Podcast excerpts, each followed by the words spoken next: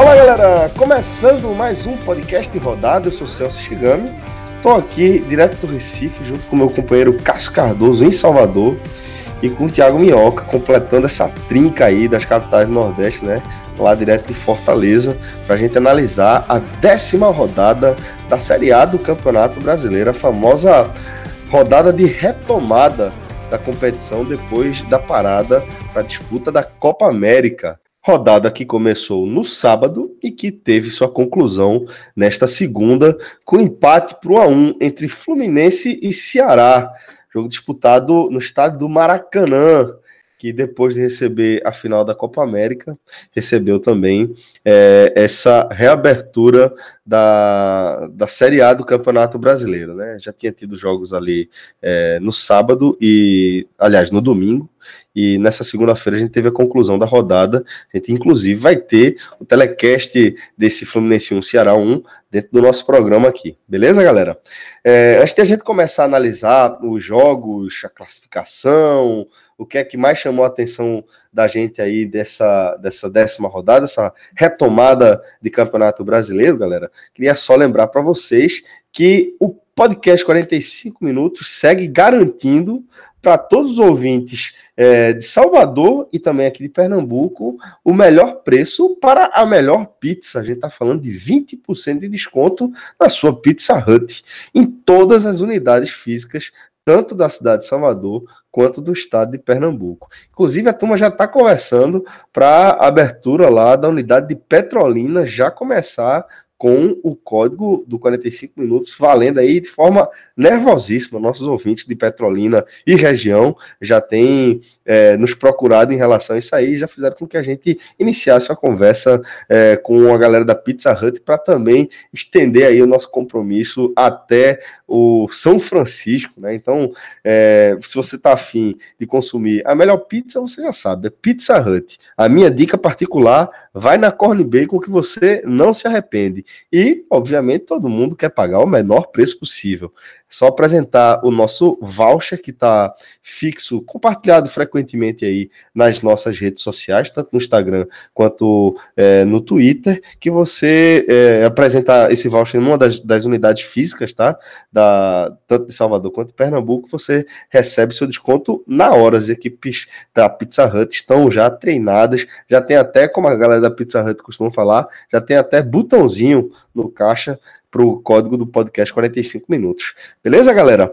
É, então vamos começar aqui a falar sobre essa décima rodada, é, que teve quatro jogos no sábado. Cascardoso, a gente viu o Grêmio, olha só, Sei que você tá de olho aí nesse adversário. O Grêmio venceu o Vasco por 2 a 1 né? O Bahia, a gente vai falar daqui a pouco é, sobre a derrota pro Santos, mas obviamente o foco tanto do Bahia quanto do Grêmio tá no jogo da próxima quarta-feira, jogo de volta é, das quartas de final da, da Copa do Brasil, né? Fonte Nova, jogo de ida foi 1 a 1 em Porto Alegre. Então, o Grêmio, neste sábado, é, é, recebeu o Vasco e venceu o Vasco de virada e com polêmica, é isso, Cardoso? Fala, Celso, um grande abraço para você. Alô, Thiago Minhoca. Rodrigão, parabéns, feliz aniversário, meu amigo. Valeu, Pre meu querido. Pretendo passar Verdade, um... já, já que você entregou aí, o jovem está fazendo aniversário, né? E é, é o melhor estilo, podcast 45 minutos trabalhando. Exatamente. 18 minutos, tem, tem 18 minutos do dia do aniversário dele, e a 18 minutos deste dia ele está trabalhando. Então, Rodrigo, bem, bem a, a, a característica de 45 minutos.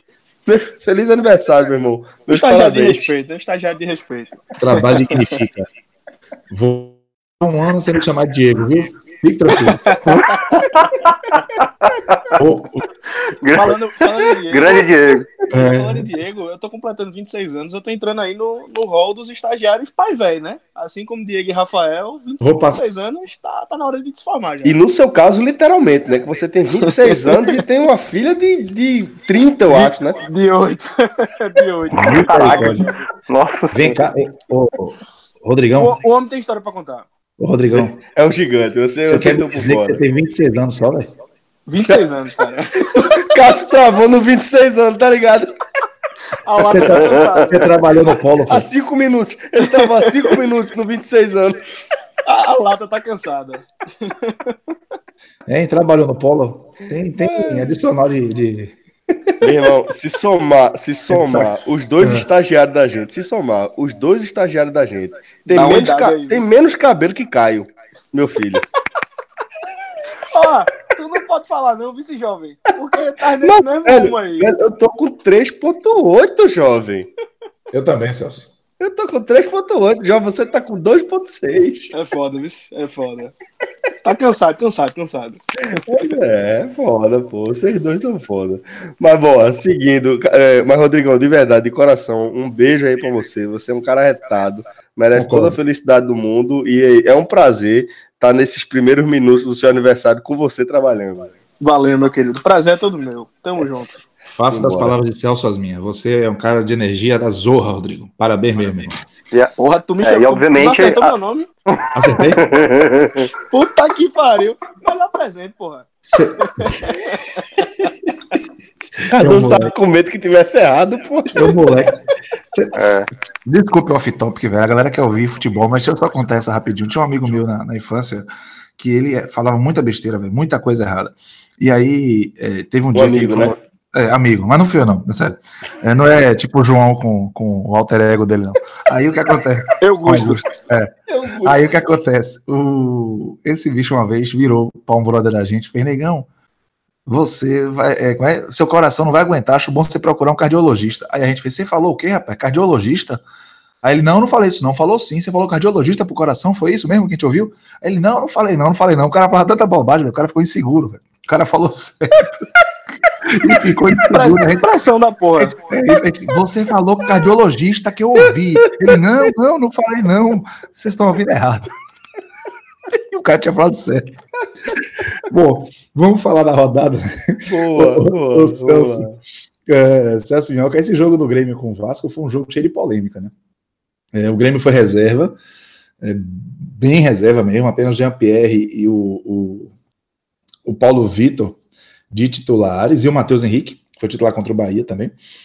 E contra um Vasco que daí buscando se afastar da zona de rebaixamento, o Vasco fez 1 0 de pênalti com o Pikachu logo no início do jogo. O Grêmio encontrou dificuldade. E no início do segundo tempo. O... Eu acho que Pikachu é um dos jogadores mais decisivos para é o seu clube, para o seu time do futebol brasileiro há muito tempo. E para o torcedor do Beck que está ouvindo a gente, que é um detalhe, em 2015, quando o Pikachu estava para sair do Paysandu, para ir para o Vasco. Ele foi para o Vasco negando uma diferença de 20 mil de salário a mais no Bahia. Ele preferiu o Vasco pelo projeto. sondou demais esse menino é também, isso. rapaz. Ele estava certo, mas o Vasco botou a carta, é central, não sei o que. Ele foi, assim, ele é decisivo de fato, ele é importantíssimo para o Vasco. E aí, no segundo tempo, ele fez um golaço. Ele saiu catando a defesa toda do Grêmio.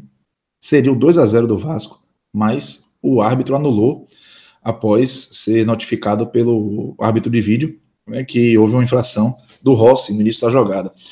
Um lance polêmico, teve gente achando que não foi falta, eu achei que foi falta, mas é, não foi assim uma, um lance tão assintoso, muitas vezes deixa passar, né? O fato é que depois o Grêmio virou com dois gols do, do PP, e o Vasco, que ano passado perdeu um jogo para o Grêmio nos acréscimos com a falha de Fernando Miguel, mais uma vez, perdeu com gol no final.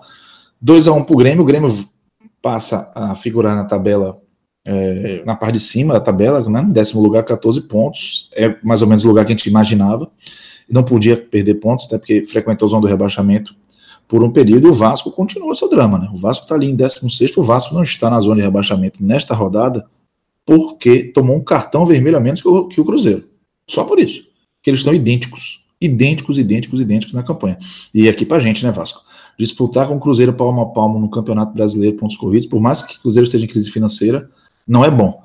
Então, é, assim, o Vasco acabou sendo punido, tá aí querendo impugnar a partida, mas enfim.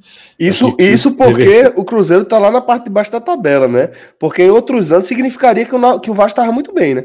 É verdade, ainda tem isso. Já é difícil disputar com o Cruzeiro estando na parte de cima, que seria o lógico. Imagine esse ano o Cruzeiro tá mal, também segue difícil é, disputar. Mas foi um jogo assim mais é, marcado realmente por essas polêmicas, é, principalmente essa polêmica do lance do gol do, do Iago Pikachu. Mas o Vasco mostrou mais uma vez fragilidade. Né? O Vasco só venceu dois jogos até aqui nesse campeonato e, e segue ali bem arriscado de, de rebaixamento. E o Grêmio com o time mesclado, pensando no Bahia. É, mesmo assim foi lá e fez o dever de casa, venceu e vai ter assim um oxigênio para botar mais vezes de time reserva, porque ainda tem Copa, é, Copa do Brasil contra o Bahia e também tem Libertadores pela frente. Minhoca, é, também no sábado, no Castelão, o Fortaleza venceu o Havaí por 2 a 0 com dois gols de Wellington Paulista. É, e dá para a gente dizer que foi um ótimo recomeço, né? pro Fortaleza, que emenda sua segunda vitória consecutiva na Série A. Sempre importante, né? Pois é. Primeiramente fala o Celso, né? Fala, fala exatamente o Rodrigão aí fazendo aniversário e fala Cássio. Quase que chamou o Diego. Hesitou. Hesitou, hesitou, é. que eu ouvi. Hesitou, hesitou. Não, é, é exatamente. Eu tô deu... já, pô. É, não, mas eu tive que dar uma, se parece, uns três segundos aí três segundos. Igualzinho. E. enfim, e aproveita aí, Rodrigo. Pode ser o último aí, já dando um de ice aí, enfim. É...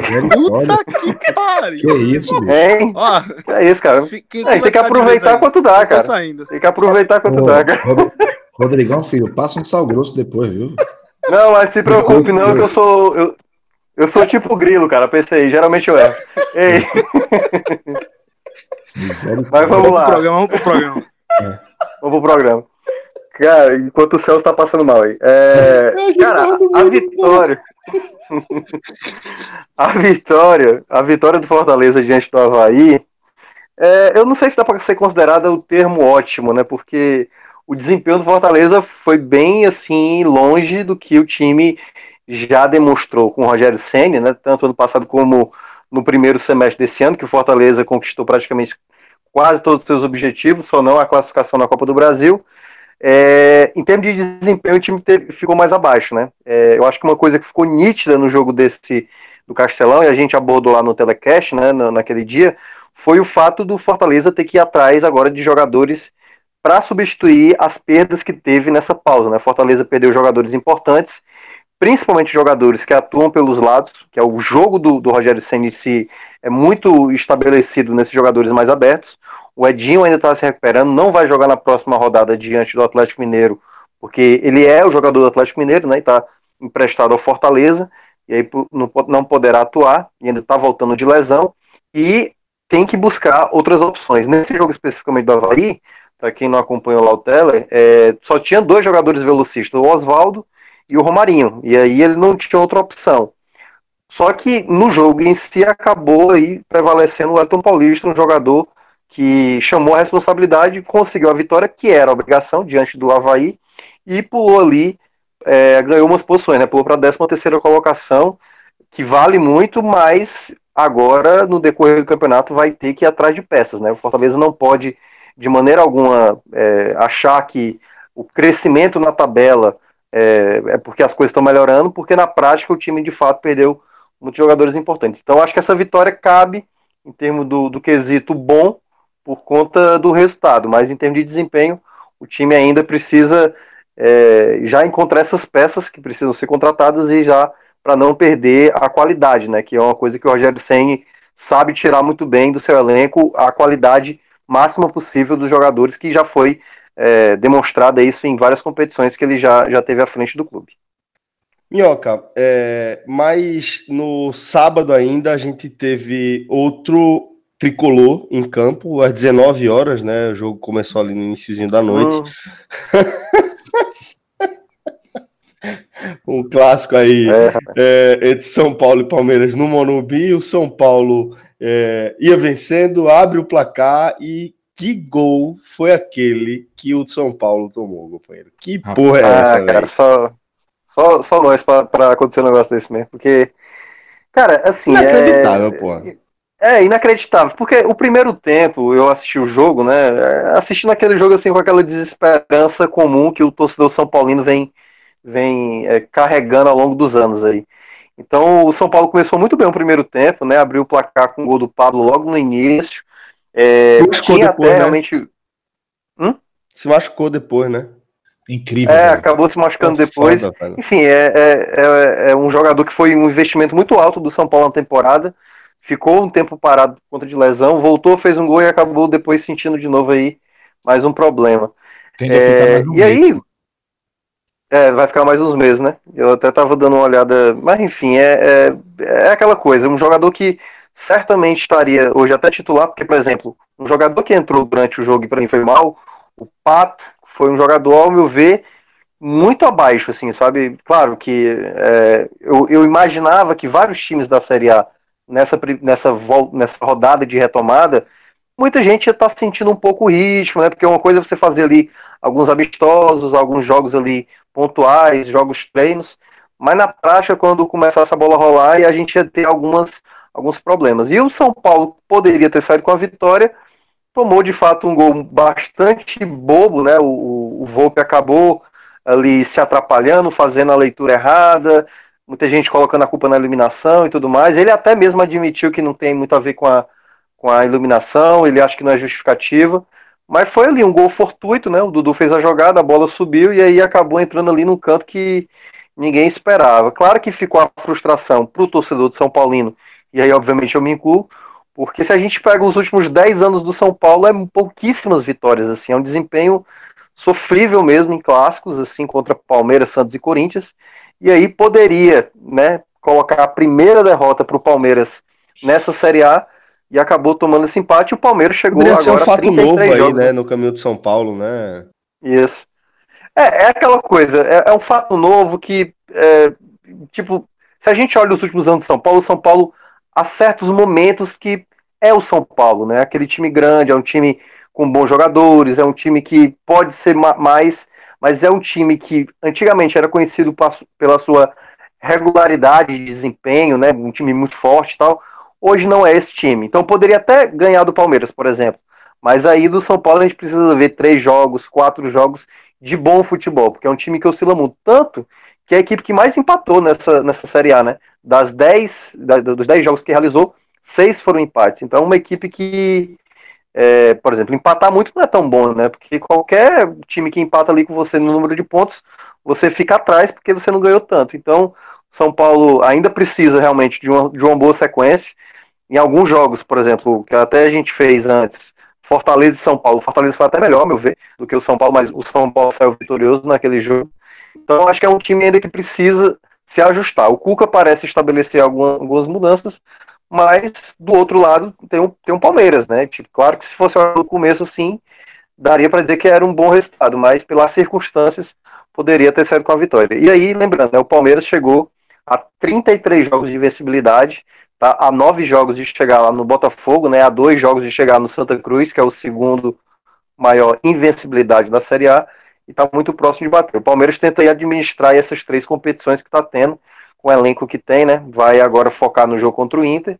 E agora o São Paulo também tenta buscar é, pelo menos uma vitória, né? Porque eu acho que de empate já chega, né? Porque muito empate aí né, acaba não sendo muito bom. E aí vai ficando ali, naquela posição de engana, né? Que é o nono colocado, achando que está bem, mas na verdade não está bem, não.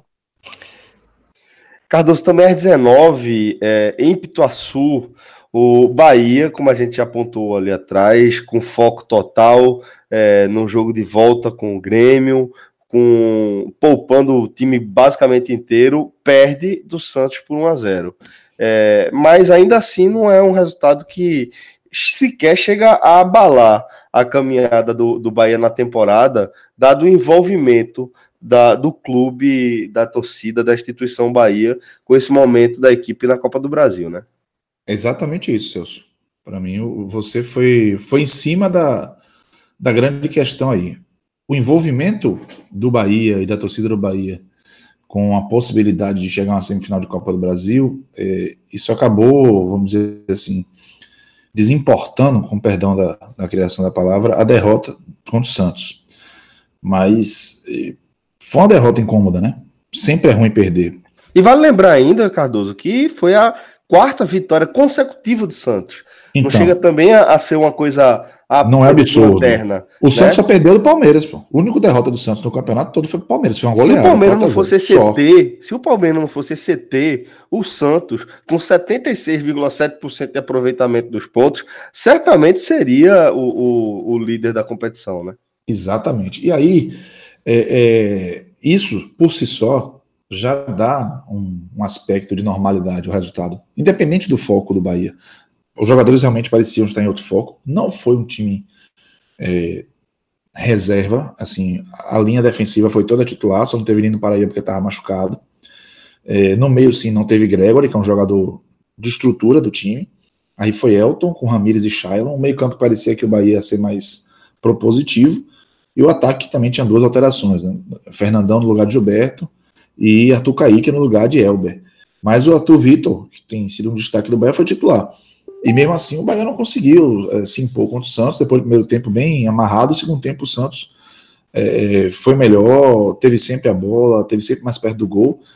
E mesmo assim o Bahia poderia ter vencido, né? Porque o Gilberto achou uma chance aos 38 do segundo tempo, no passe do Elber, ele entrou no segundo tempo, ele e Elber, e ele tentou fazer de peito, assim, hoje a, a polêmica do dia era se dava para ele cabecear ou não, mas o fato é que ele estava embaixo da trave, acabou errando, isolou, e na sequência havia um pênalti, um pênalti estúpido cometido pelo Guerra, que é, originou o gol do Santos. O Santos venceu, não foi um resultado injusto, não, foi um resultado justo, porque o Santos foi melhor que o Bahia o jogo inteiro. Agora, é, é bom alertar que o Bahia chegou a, ao seu quarto jogo sem vencer, ao terceiro jogo sem vencer no Brasileirão. É, e é um time que está sendo montado para disputar o Campeonato Brasileiro. É um time que está sendo montado para tentar é, vencer essa barreira da, do décimo lugar, do oitavo lugar, de, de, invadir essa primeira página, se estabelecer lá. E um, pontos em casa são sempre importantes, né? Porque a gente sabe que o percentual de, de resultados positivos para quem joga fora é muito menor. Então, o Bahia é, perdeu uma oportunidade de, de pontuar, pelo menos fazer um ponto contra o Santos, mesmo sabendo que o Santos é forte, que o Santos está na vice-liderança, é, deu para ver que se o Bahia tivesse um pouco mais focado e, e talvez até com alguns jogadores é, desde o início poderia ser mais competitivo. Mas é, é, o que você falou desde o início. Um resultado que ficou é, atenuado pela, pelo envolvimento, pela perspectiva do jogo Bahia Grêmio que vai acontecer nessa quarta-feira na Fonte Nova. 40 mil ingressos já vendidos para o jogo. Então, é, a torcida do Bahia dá para dizer que deu de ombros para esse resultado, porque está sonhando aí com essa, com essa possibilidade de jogar uma semifinal de Copa do Brasil. Caso o Bahia fraco, né? inédita, inédita, inédita, inédita, já é, passou das quartas de final e digo mais, poucas vezes, aliás, só uma vez eu vi o Bahia com tanta chance de romper essa barreira das quartas de final. A outra vez que eu vi algo parecido foi contra o Juventude em 99, também um gaúcho que o Bahia empatou 2 a 2 na ida, ainda tinha um critério de gol marcado fora, podia empatar em 0 a 0 podia empatar em 1 a 1 o jogo estava em 1 a 1 até 39 do segundo tempo, com o Bahia pressionando. Aí o Bahia fez 2 a 1 Aí o Juventude estava todo atrás, resolveu sair, empatou em 2 a 2 ah, E aí o jogo foi para os pênaltis e o Emerson Ferretti, que depois iria para o Bahia, botou o Juventude. A gente fez, o, mesmo, a gente fez o mesmo comentário na, no nosso podcast Raiz é. da segunda-feira, que de fato é a, a, grande chance do, do Bahia de chegar nessa semifinal. Né? O jogo está completamente aberto e, do meu ponto de vista, já que a gente entrou rapidamente aí nesse tópico, acho que o, o Bahia, por momento, por engajamento, por tudo, é, chega com um leve favoritismo aí. Isso, isso é, é bem impressionante.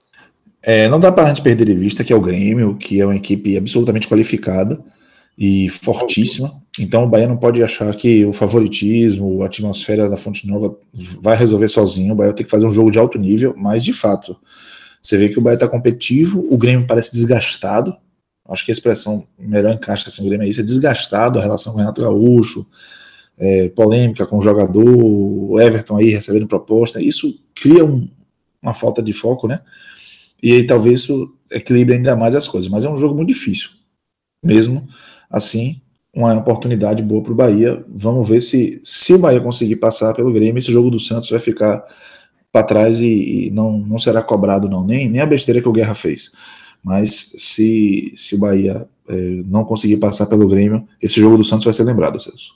É, é verdade. Acaba. E, e Celso, Celso, pois não, meu, Celso, só para Não, só para esclarecer, né, que o, com isso o Bahia acabou perdendo 100% em casa, né, que era uma das raras equipes que estava 100%, né, agora só Palmeiras, Flamengo e Inter, né, o outro era o Bahia, claro, né, com time reserva, obviamente era mais difícil enfrentar um Santos que está ali brigando, né, para chegar ali na, na, encostado no Palmeiras, mas enfim, é uma coisa que acabou acontecendo aí, mas é só título de curiosidade, é que o, o fator mando do Bahia é algo que ainda pode pesar muito para essa Série A. Enfim, esse era um jogo que daria para ter pelo menos conseguido um empate ali se não fosse o, o pênalti bobo do Guerra.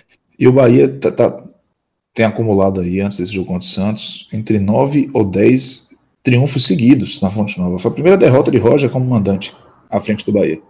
Pois é, números importantes, números que, que marcam aí o que a gente via pontuando sobre o momento que vive, o ótimo momento que vive o Bahia aí, com seus 40 mil sócios, né? Isso é só mais um dos reflexos da ótima fase, do ótimo momento que vive a equipe do Bahia. Agora a gente chega já na manhã do domingo, e como o Fred Figueiredo lembrou no nosso podcast Raiz, o Goiás é, jogando fora do horário Goiás, né? Fora da, do jogo de quinta-feira, os jogos de horários e dias inusitados. Manhã de domingo, todo mundo ligado. Rapaz, tomou uma traulitada 6 a 1 contra o Parceiro. Flamengo, fora o baile. Show de Arrascaeta, três gols. Gabigol fez dois gols, Bruno Henrique completa. Kaique descontou pro Goiás, mas foi a goleada, o atropelo fora o baile, né? Meu irmão. Foi, é. Thiago Minhoca deve ter feito a farra aí com os números, né? Porque o Flamengo finalizou Cara, olha, 700 vezes é, contra o gol do Goiás. Foi de... Hein, hein, Thiago? Diga aí. Não, só, não, só passando aí pro pessoal, eu até comentei lá no Clube 45, não sei se todo mundo ouviu, viu, aliás, é, foram 16 finalizações do Flamengo no gol. E aquele site, né, que é o Footstats, registrou, se não me engano, 28 foi 29 finalizações do Flamengo, algo que desde quando eu estou acompanhando Série A, nunca uma equipe da Série A chegou nessa marca de finalizações numa partida da Série A. Então foi um massacre. Se não fosse o goleiro Lucão, né, o goleiro do, do, do Tadeu, né? Aliás, Tadeu, né, desculpa. Tadeu do Goiás, que ele teve 10 defesas, né? Foram 16 no gol, ele pegou 10. Foram quantas e 5 finalizações? Foram 16 no gol. 16 no gol. 6 entraram e 10 o Tadeu defendeu, sendo cinco foram considerados difíceis, né? Então, foi de fato um massacre. 28, você falou? Foi 28, se eu não me engano, no total, né? Juntando é, bloqueadas para fora e tal. Uma a cada quase três minutos de jogo. É. é foi uma máquina. Total. Foi uma máquina. É. máquina não, e, e, se você, e se você olha os melhores momentos, assim, é, é você é, o investimento do Flamengo se justificou nessa partida, né? Porque o Jorge Jesus, o Jorge Jesus que chegou agora foi bastante ousado, né? Ele já estabeleceu para o Diego, por exemplo, de jogar até como um segundo volante, um, um cara ali que na verdade não vai ser tão aquele meio ofensivo que muita gente conhece o Diego. Ele colocou a Rascaeta, colocou Bruno Henrique, colocou Everton Ribeiro, colocou Gabigol, fez ali o quinteto mesmo assim, que muita gente acha que não dá para jogar junto. Claro que para um jogo contra o Goiás, você ali no Maracanã, né, com aquele público mais uma vez enorme do Flamengo, é, isso faz com que, de fato, uma equipe é, que joga de visitante se sinta muito acuada. No jogo do, do, Fortaleza, que enfrentou contra o Flamengo, por exemplo, foi um jogo também que o Flamengo jogou muito, mas nesse nível aí, talvez é muito difícil realmente uma equipe segurar. Eu queria muito ver esse Flamengo, claro que não, não seria dessa forma, contra um Palmeiras, assim, seria muito interessante ver se o time desempenharia esse, esse, esse, esse tipo de jogo. E aí, claro, destacar tanto o Gabigol como o Rascaeta, que talvez tenham sido as grandes atuações da rodada, porque um fez três gols e deu duas assistências, e o outro deu três assistências e dois gols. E a curiosidade é que cada gol e assistência foi exatamente do Gabigol para o Rascaeta e do Rascaeta Isso. para o Gabigol. Então, essa foi a grande curiosidade da partida também. A parte boa é que eu tinha os dois no Fantasy. Abraço. é, é, beleza, hein? O, o, o, Botafogo, o Goiás não tinha. A gente, a gente falou tão bem do, do Cartola hoje, tu não sabe. É, eu faço ideia.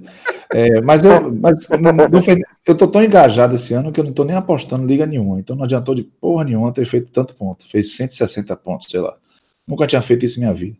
O, o Goiás nunca tinha tomado, não tinha tomado é, nem 10 gols no campeonato. E, isso, o Bahia somou quantos pontos nessa rodada? Sei lá, eu botei Gilberto lá e me arrependi. Não, o Bahia. Ah, não vi. Viu, não? Você zero. O Bahia somou zero pontos. Ah, sim. Você vai, tô pensando Uma perreada de Ah, não, Rascaeta. Ah, ah, mas eu não vibro assim, não, meu irmão. Eu não boto ninguém contra Deus, o. Não boto ninguém contra o Bahia. Não, eu, não, eu não consigo jogar isso, não. O coração fala mais alto. O, o Goiás tinha sofrido oito gols em oito jogos. Tomou seis de uma vez só. E a parte mais curiosa desse jogo: o Flamengo fez 1 a 0 o Goiás empatou na bobeira do Rodrigo Caio. e o Goiás quase virou, velho. O Goiás botou uma bola na trave. Quando o jogo tava 1 a 1 com, aquele, com o Michael, chamou uma jogada de Vidal, soltou a perninha esquerda, ela explodiu na trave. Aí depois veio a avalanche do Flamengo, né, velho? Aí realmente é, o Jorge Jesus botou o time para frente e eu assino aí com o Minhoca. Eu fico curioso para saber é, um Flamengo e Palmeiras. Primeiro, se ele vai jogar com essa volúpia, né? Que jogou contra o Goiás. E segundo, se vai conseguir desenvolver um jogo tão, tão fluido como foi esse contra o Goiás. Porque o Goiás não é uma equipe que você olha a campanha que está fazendo e acha que, não é, por exemplo, todo respeito ao Havaí, né? O Goiás está em sétimo, depois de tomar essa porrada.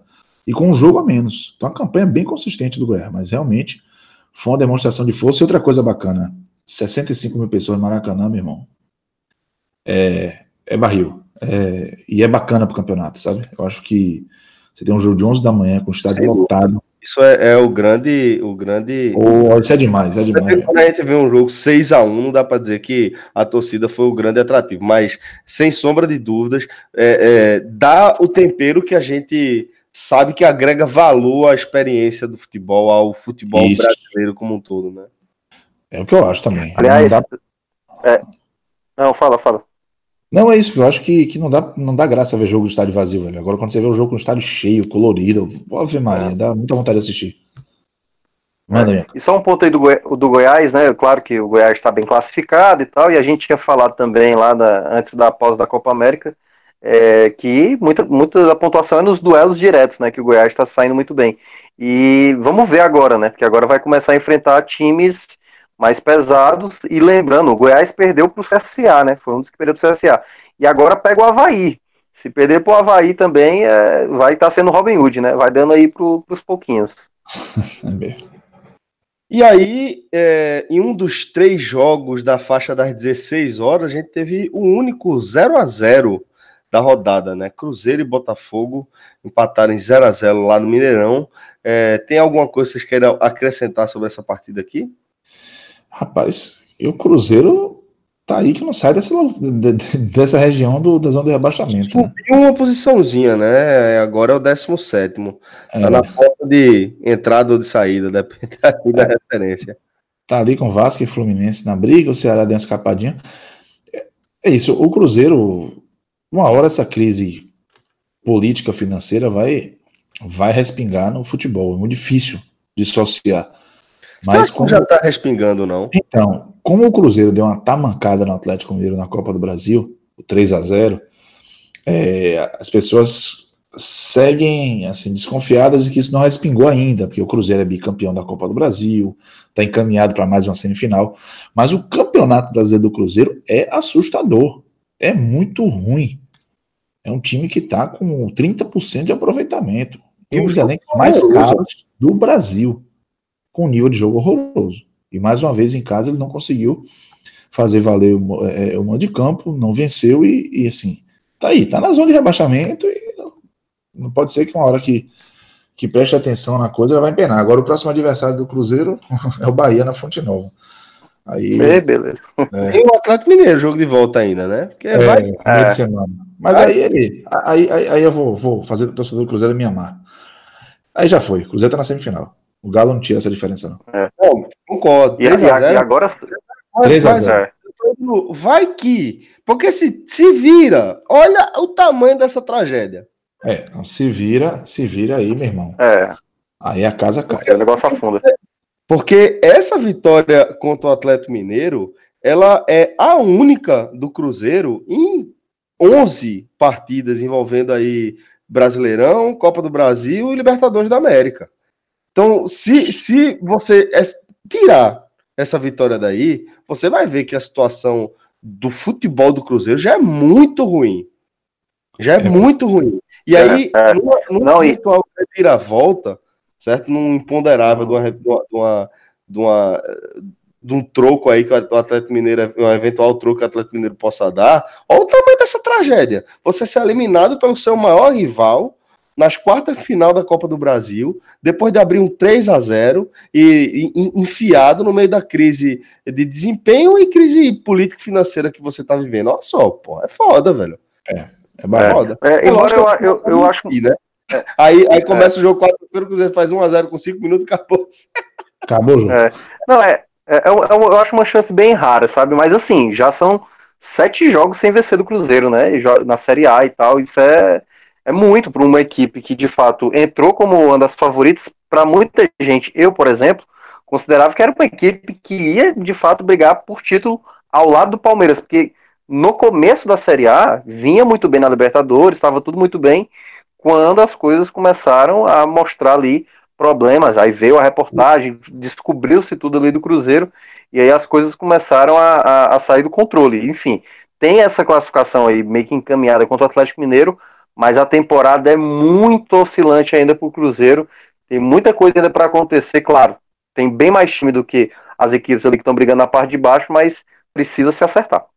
O Cruzeiro foi o, o, último invicto da temporada dos grandes clubes brasileiros, né? Foi o que permaneceu sem perder até o, assim, meados de início de abril, enfim.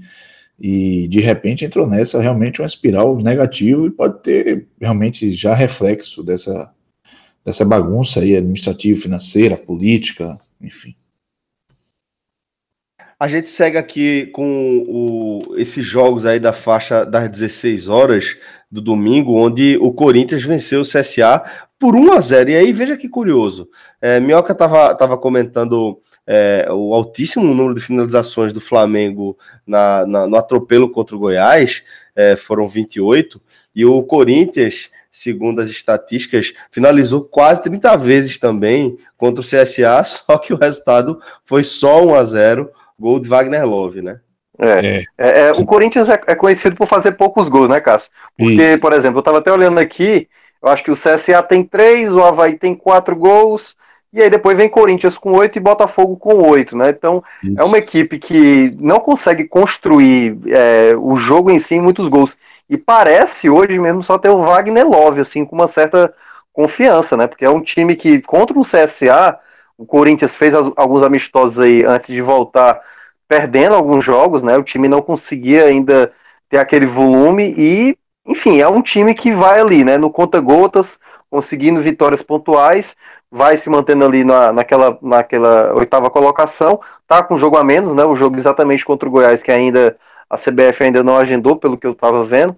Enfim, é um time que vai ali nas migalhas, ganhando seus pontinhos e vai tentando não fazer uma. Tipo, é, ao que pese, né? Como você falou, foi um jogo que era, era de fato para vencer até com mais tranquilidade, mas é muito, tem muitas dificuldades para converter as chances em gols. É, e é, é, tem esse ataque ruim, mas é a segunda melhor defesa, né? É uma defesa que não é mais vazada que a, que a do Palmeiras, menos vazada que a do Palmeiras, que Isso. Só tomou três gols. E essa defesa com cinco gols, sendo que três foram na estreia contra o Bahia. Que foi um jogo é. que a gente deu uma desligada.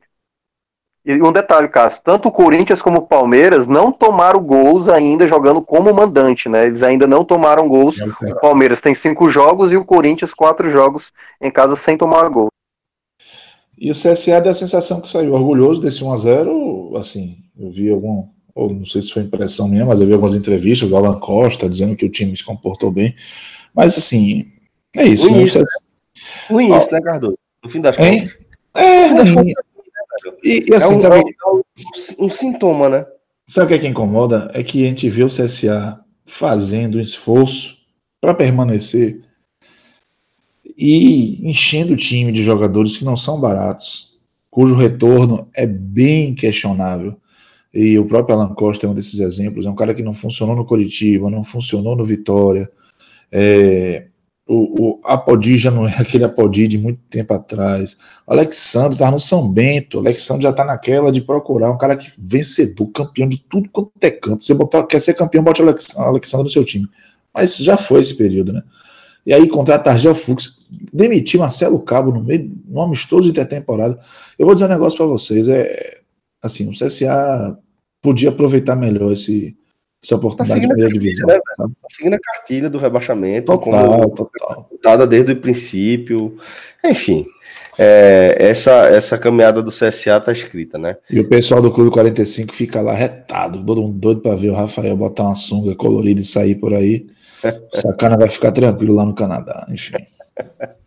no jogo, no outro jogo das 16 horas, jogando em casa, o time de Society, Atlético Paranaense, pegou o Internacional e Tei, deu-lhe 1 a 0 com gol de Vitinho, esse menino de 20 anos, quarta partida dele pelo Brasileiro, entrou e em 11 minutos resolveu o jogo para o Atlético Paranaense, faltando, sei lá, minutos, 3 minutos para acabar o, o jogo, o menino resolveu o jogo pro Internacional, pro, pro Atlético contra o Internacional, né? É, e, e esse, esse Atlético é incrível como ele é intenso na Arena Baixada, velho. É sério. É... Maldines que erram, cara. Hein? Maldines que erram. Inspiração, rapaz. É minha inspiração. Rapaz, é. Para se escrever com H, né? Incrível, incrível, incrível. E, e aí o Lomba já tinha salvado um pouco, o Inter teve até um gol anulado no início do jogo. Mas o Inter do, do Odair Helman, ele tem uma dificuldade gigantesca para pontuar fora de casa, né? Tem esse detalhe aí. O Inter não, não consegue bem fora de casa, não venceu ainda. É, se por um lado ele é um time que tem um mando de campo forte, né, 100%, como já trouxe o próprio Thiago Minhoca, já perdeu do Atlético Paranaense, perdeu do Vasco fora, sabe? Não, é, não consegue é, é, vamos dizer assim, pontuar. Conseguiu um bom resultado contra o Santos, um 0 a 0 mas fora de casa é uma equipe é, que não consegue pontuar. E aí ele já perdeu da Chapecoense na estreia, perdeu do Palmeiras por 1 a 0 ou seja, um pontinho apenas nos jogos que fez fora de casa internacional. Ontem estava levando mais um, botando mais um na conta, mas acabou perdendo. E o Atlético Paranaense aí com esses três pontos se afastou ali da, da boca da zona de rebaixamento, né? Porque foi a 13 encostou no próprio Bahia ali com 14 e, e fez mais uma vítima em casa. Né? É impressionante assim, o, a forma como o Atlético consegue é, ser intenso. Eu acho que o que mais chama a atenção é a intensidade. E Bruno Guimarães joga muita bola, né, velho? Um cara que, muita, é. que consegue realmente ali tomar conta do meio campo.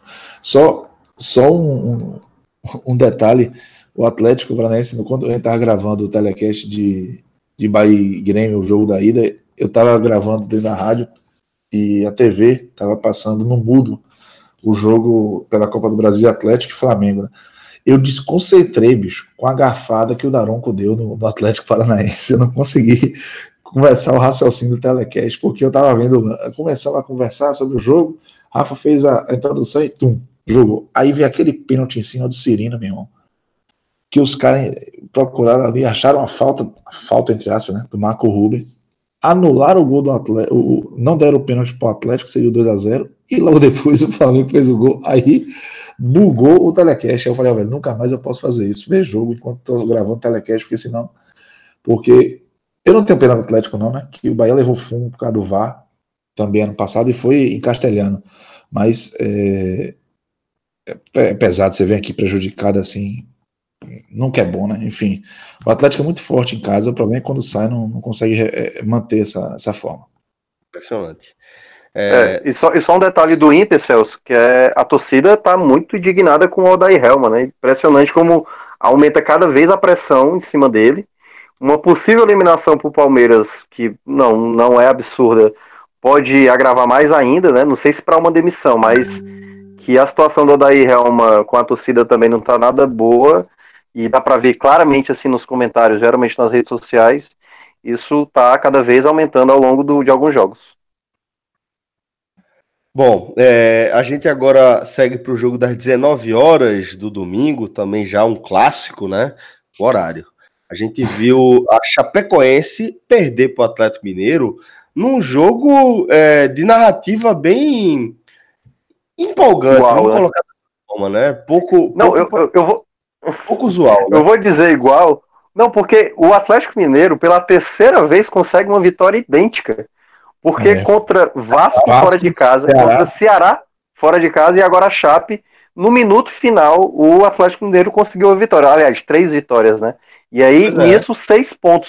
Você tira esses seis pontos que ele ganhou aí nos minutos finais, ele estaria hoje com 13, né? Igual a Fortaleza, igual o Atlético Paranaense.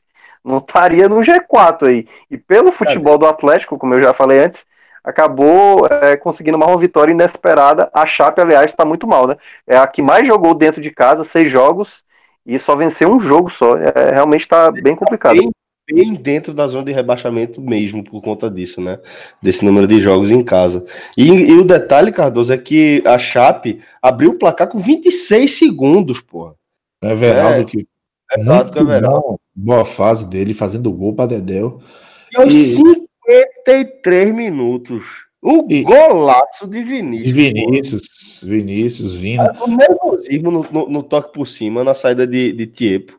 É, a Vinícius, Vinícius tem um chip, é, é, um fio desencapado ali, não funciona, não liga muito para as coisas, não.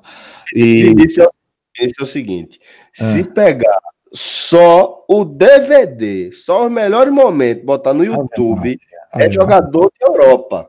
É. Se pegar agora, se pegar o jogo inteiro, aí começa a embasar. Principalmente se você pegar algumas rodadas, né? Porque é. você vai ver alguns bons jogos mesmo de Vinícius, começo ao fim da partida. Agora, regularidade que é bom, é, é, é ruim ali, viu? É puxado. E uma coisa dramática, assim, para para Chapecoense é que parecia que ia levar o resultado, porque teve um pênalti contra, marcado, acho que um pênalti mal marcado, e Ricardo Oliveira perdeu, né? Então, assim, você, pô, tá, tá tomando calor, mas perdeu o pênalti.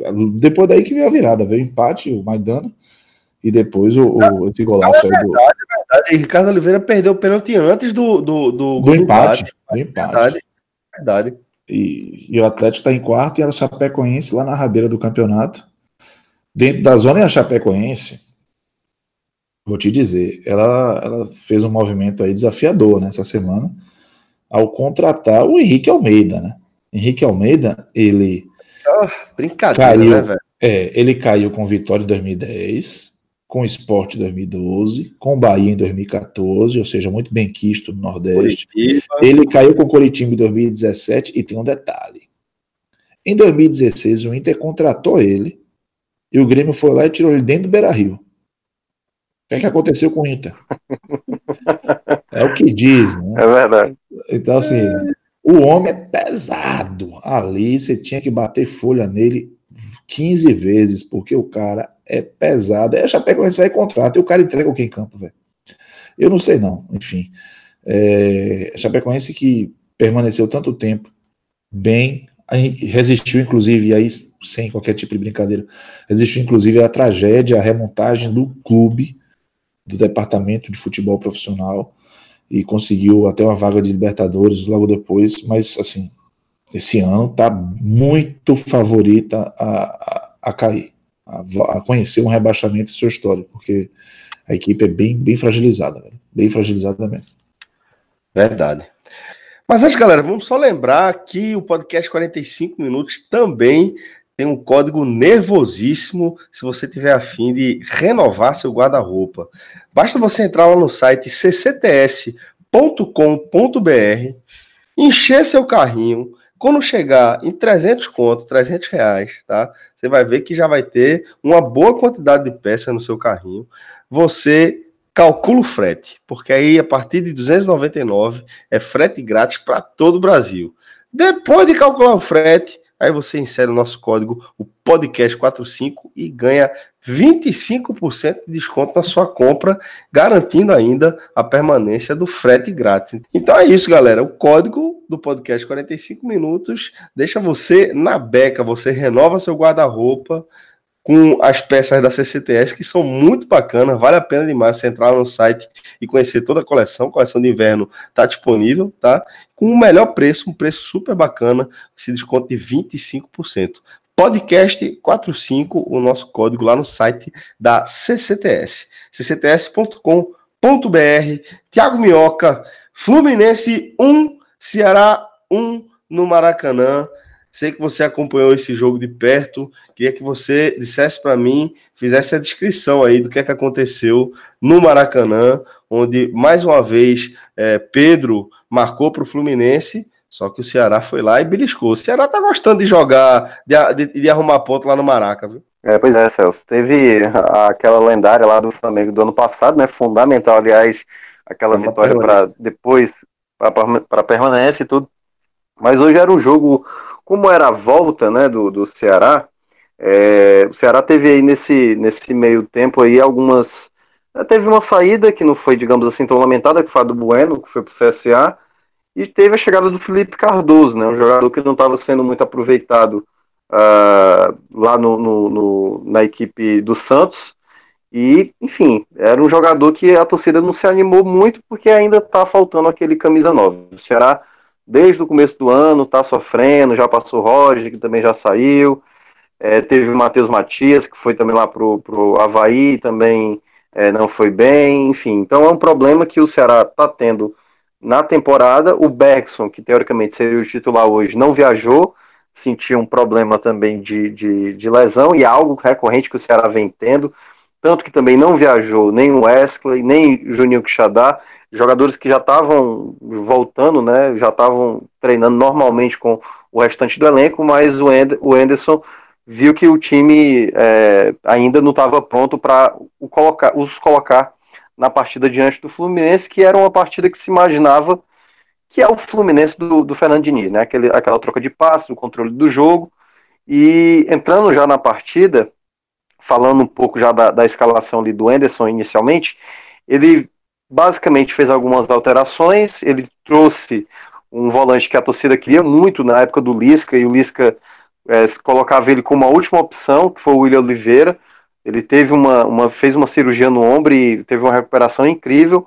E aí, nessa de entrar com o Oliveira, ele tirou o Fernando Sobral e colocou o Ricardinho para ser o jogador, para jogar um pouco mais centralizado, embora ali o time do, do Ceará tenha jogado, digamos assim, com os três volantes, né? Era além do Fabinho, o William Oliveira e também o Ricardinho ali podendo sair um pouco mais para o jogo.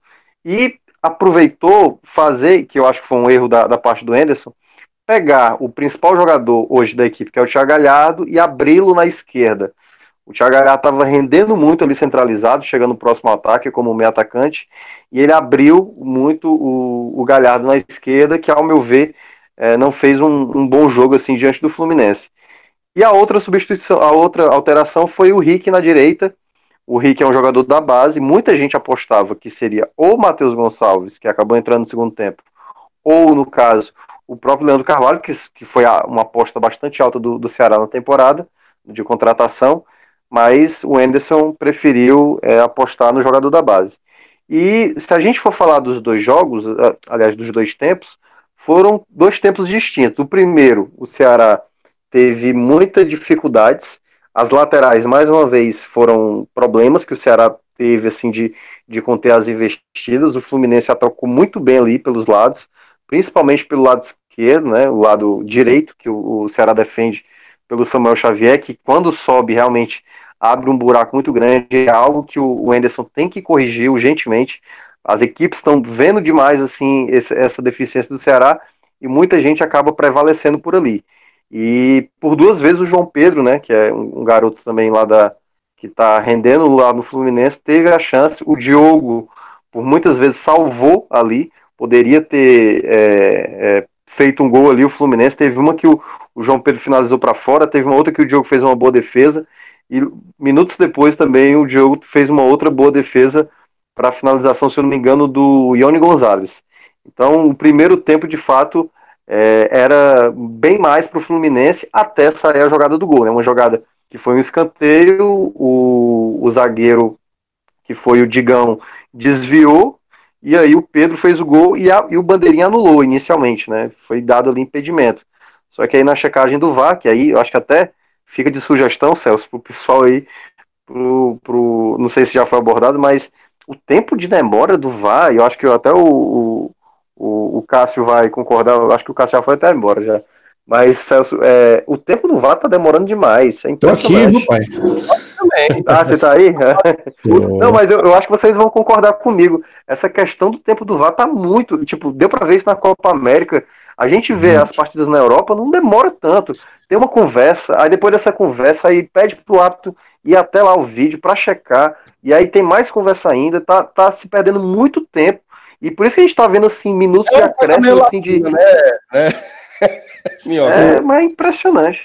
O pessoal botou o hábito de vídeo e é evidente que vai ajudar. Sou completamente favorável. Mas é, o hábito de vídeo não vai transformar hábito ruim em hábito bom, não.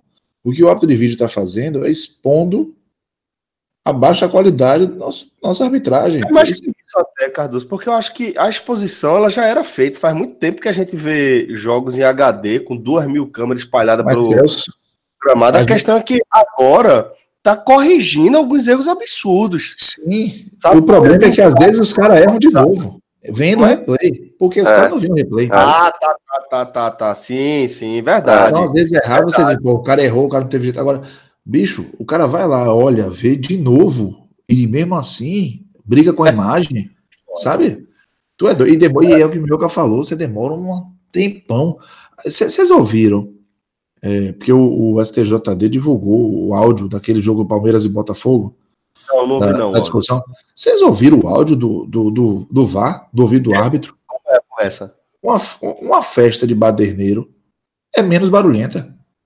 É menos barulhenta. Pode pegar para escutar depois. Tem uma, tem uma, os quatro que estão lá na sala falam ao mesmo tempo, velho. Tem um cara lá que fica berrando: foi pênalti, foi pênalti. E os outros tentando dialogar. E por isso que o árbitro fica com a mão na orelha pedindo para ninguém falar no campo, porque não tem condição. Então, assim, uma coisa assustadora, sabe? Uma falta de preparo para lidar com a ferramenta. E aí a gente tem que lidar com outra coisa. É, a culpa é do VAR. Porra, meu irmão, a culpa é, não é do VAR. Porra, Entendeu, é velho? o VAR é uma é. ferramenta, como o apito é uma ferramenta, como o cartão é uma ferramenta, como a bandeira, que é o auxiliar é uma ferramenta. Entendeu, velho? E o pessoal, a culpa é do VAR. Não é do VAR, não. A culpa é da arbitragem, que é ruim mesmo. Pois é. E aí, só para fechar essa questão, porque também o VAR foi, foi personagem minutos depois no segundo tempo, né? É, depois desse lance, né, a, a checagem demorada do, do, do, VAR, a confirmação do gol do Pedro, quando tudo parecia que o Ceará sairia derrotado no primeiro tempo, aí o Thiago Alves ali numa bola sobrada, né, conseguiu meter uma bicicleta, uma puxeta ali, digamos que não foi aquela bicicleta totalmente plástica, mas ele puxou ali de costa, que foi de fato um movimento de bicicleta, para empatar a partida do final do primeiro tempo, que era lucro para o Ceará, porque de fato o Fluminense foi bem superior no primeiro tempo, e aí de fato foi com pelo menos um empate no, no, no intervalo. No segundo tempo, acho que o Ceará melhorou, eu acho que é, o, Enderson soube organizar mais o time, a equipe do Fluminense também deu uma certa caída de rendimento e conseguiu fazer o seu segundo gol, né? A entrada teve uma entrada fundamental do, do Ceará que foi do Matheus Gonçalves que é ex-Fluminense, né? Exatamente, estava lá no Fluminense que o, o Ceará pegou e era um jogador assim que muita gente apostava. Só que aí vem a outra jogada do VAR, né? Que é um lança um passe em profundidade do Galhardo, exatamente ali na direção do Felipe Cardoso e também do Matheus Gonçalves. Aí o Felipe Cardoso, que estava em posição de impedimento, ele corre para a jogada, meio que ficando à frente do defensor também do Fluminense, e aí, na hora que sai o gol, né, foi feita a checagem, percebeu-se ali que o Felipe Cardoso acabou atrapalhando ali uma possível tentativa do zagueiro é, do Fluminense chegar para ali para tentar cortar, né? E aí acabou atrapalhando o gol da virada do Ceará que poderia ter, ter saído. E, enfim, muita gente interpretou, por exemplo, o Anderson Moreira saiu bastante irritado né, com a arbitragem, é, criticou mesmo assim essa questão da, da, da responsabilidade do VAR, né? Alfinetou o Weber Roberto Lopes e tal, que era o árbitro de vídeo da, da partida. E aí é, é, foi que, digamos assim, uma. Eu vi muito alguns torcedores do Ceará falando, embora eu acho que o gol foi de fato irregular, é, dessa questão que já aconteceu com. Teve aquela do Bahia contra o Inter, teve a do CSA contra o Flamengo, teve a do, do Fortaleza com o Botafogo. Começou aquela, aqueles usos do, do, do CEP, né? ah, os clubes nordestinos, que talvez se fosse contra o Fluminense, talvez ponderasse e tudo mais. Eu sei que, que, que de fato a, o, o Enderson Moreira é, especificamente ficou bastante irritado com, com, com a tecnologia, não com a tecnologia, né, com, com o uso ali do ato de vídeo para a jogada. É, e, e foi isso. O Ceará deu uma, uma melhora, né? Porque comparado ao primeiro tempo, o time teve mais dificuldade e passou a encontrar alguns espaços, criar mais jogadas bem construída, se defendeu melhor também no segundo tempo, que o que foi que o que foi um fato assim também notório e saiu com esse um ponto. No geral, esse um ponto não é ruim, obviamente que não é ruim, porque é um concorrente direto, né? Você estava enfrentando o Fluminense, mas também tem o fato do Ceará já ter perdido muito ponto em casa, né? Perdeu para o Santos, perdeu para o Atlético Mineiro, tinha empatado com o Bahia. Então, é, claro, já tinha vencido fora de casa a equipe do Havaí, mas agora vai enfrentar o Palmeiras, né? Tudo bem, não, não deve ser um Palmeiras principal, né? Porque o Palmeiras vai estar dividido entre Copa do Brasil e Libertadores, então deve vir um time reserva aí possivelmente. Então, mas o Ceará agora vai ter que voltar a vencer, né? E precisa é, contratar logo esse camisa 9, porque apesar de ter contratado recentemente um jogador que, que muita gente queria, que era o Lima, jogador do Grêmio, uh, eu acho que ainda está faltando esse camisa 9. O Felipe Cardoso, por exemplo, atrapalhou uma jogada que poderia ter sido o gol da vitória, foi ali até na, na medida esforçado, eu, mas eu acho que o Ceará não pode ficar se valendo só do esforço. Acho que a temporada toda já teve muito centroavante esforçado, o que a torcida quer ver é um goleador de fato, porque nem Bergson, nem Roger, nem Bueno, nenhum desses jogadores conseguiu ter uma regularidade para gols. É, e aí, essa é o grande, a grande questão que eu acho que ainda preocupa muito a torcida. É um camisa 9, e aí agora o time agora vai tentar buscar essa vitória diante do Palmeiras na próxima, no próximo sábado, que é exatamente um duelo bastante difícil. Minhoca, então vamos aqui fechar com os destaques da partida. É, porque para mim, eu acho que claramente o Diogo foi o melhor assim do Ceará, né? Foi muito importante em pontos chaves assim da partida. Poderia ter tomado o gol antes do Ceará, ele foi muito bem em diversos momentos. Era um cara que, e aí eu tenho é, é, é nem contar uma certa vantagem, mas desde o começo do ano, quando o Ceará estava perdendo o Everson, eu falei, o Diogo para mim claramente é o goleiro mais pronto para assumir essa titularidade com a saída do Everson porque é um cara que toda vez que foi acionado no ano passado foi muito seguro. Era um goleiro que, quando eu acompanhava jogos da Luverdense, que é onde ele estava, ele sempre foi muito regular, é um cara de, de boa regularidade, não é espalhafatoso, é um cara muito centrado e para mim foi o melhor da partida. Se a gente for olhar pelo lado negativo, eu acho que um jogador que para mim foi muito abaixo, que é o jogador principal, apesar de ter metido a bola ali para um possível, uma possível virada do Ceará, que teria sido gol do Matheus Gonçalves, foi o Galhardo.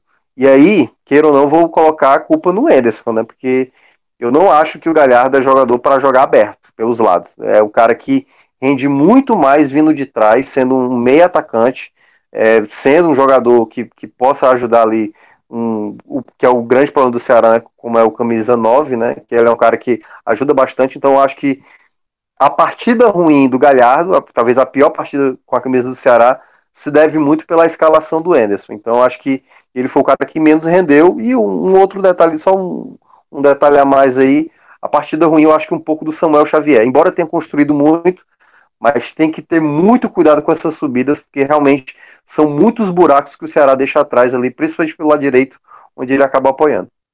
Pois bem, senhores, então dessa forma a gente encerra aqui mais um podcast rodada. Queria agradecer, como sempre, a companhia dos meus queridos Cássio Cardoso, e Tiago Minhoca, meu querido Rodrigo Carvalho, já é uma companhia diária, mas sempre prazer é, fechar mais um dia de trabalho com vocês aí, viu, galera? Valeu, Celso, obrigado, um grande abraço para você, para o Minhoca, é um prazer voltar, tava com saudade já desse bate-papo bacana e dessa galera do, do Clube 45, a gente conseguia manter ali o contato, né? Isso é bom. O é WhatsApp bom, é, bom. é bom, mas esse telecast é isso aí. faziam falta, faziam falta. Que bom que está de volta. Um abraço para vocês. Demais. Rodrigão, é parabéns. Eu, eu digo... Aproveite. Valeu, meu velho. E eu, digo mesmo aí o que o Cássio falou. Eu, eu, eu gosto de gente cretina. E Cássio, e Cássio Cardoso é um cara cretino que vale a pena conversar. Isso, gratuito. A gente está no meio da madrugada, uma hora dessa. Que bem. É, com essa assombração. Eu lhe respondo na próxima, me aguarde. Ai, um Sacana, forte abraço a todos, Valeu, galera. Gente. Rodrigão, velho, parabéns, parabéns. Feliz aniversário. Valeu, abraço a todos, galera. Até Tchau. a próxima. Valeu, galera. Tchau, abraço. Até a próxima. Tchau.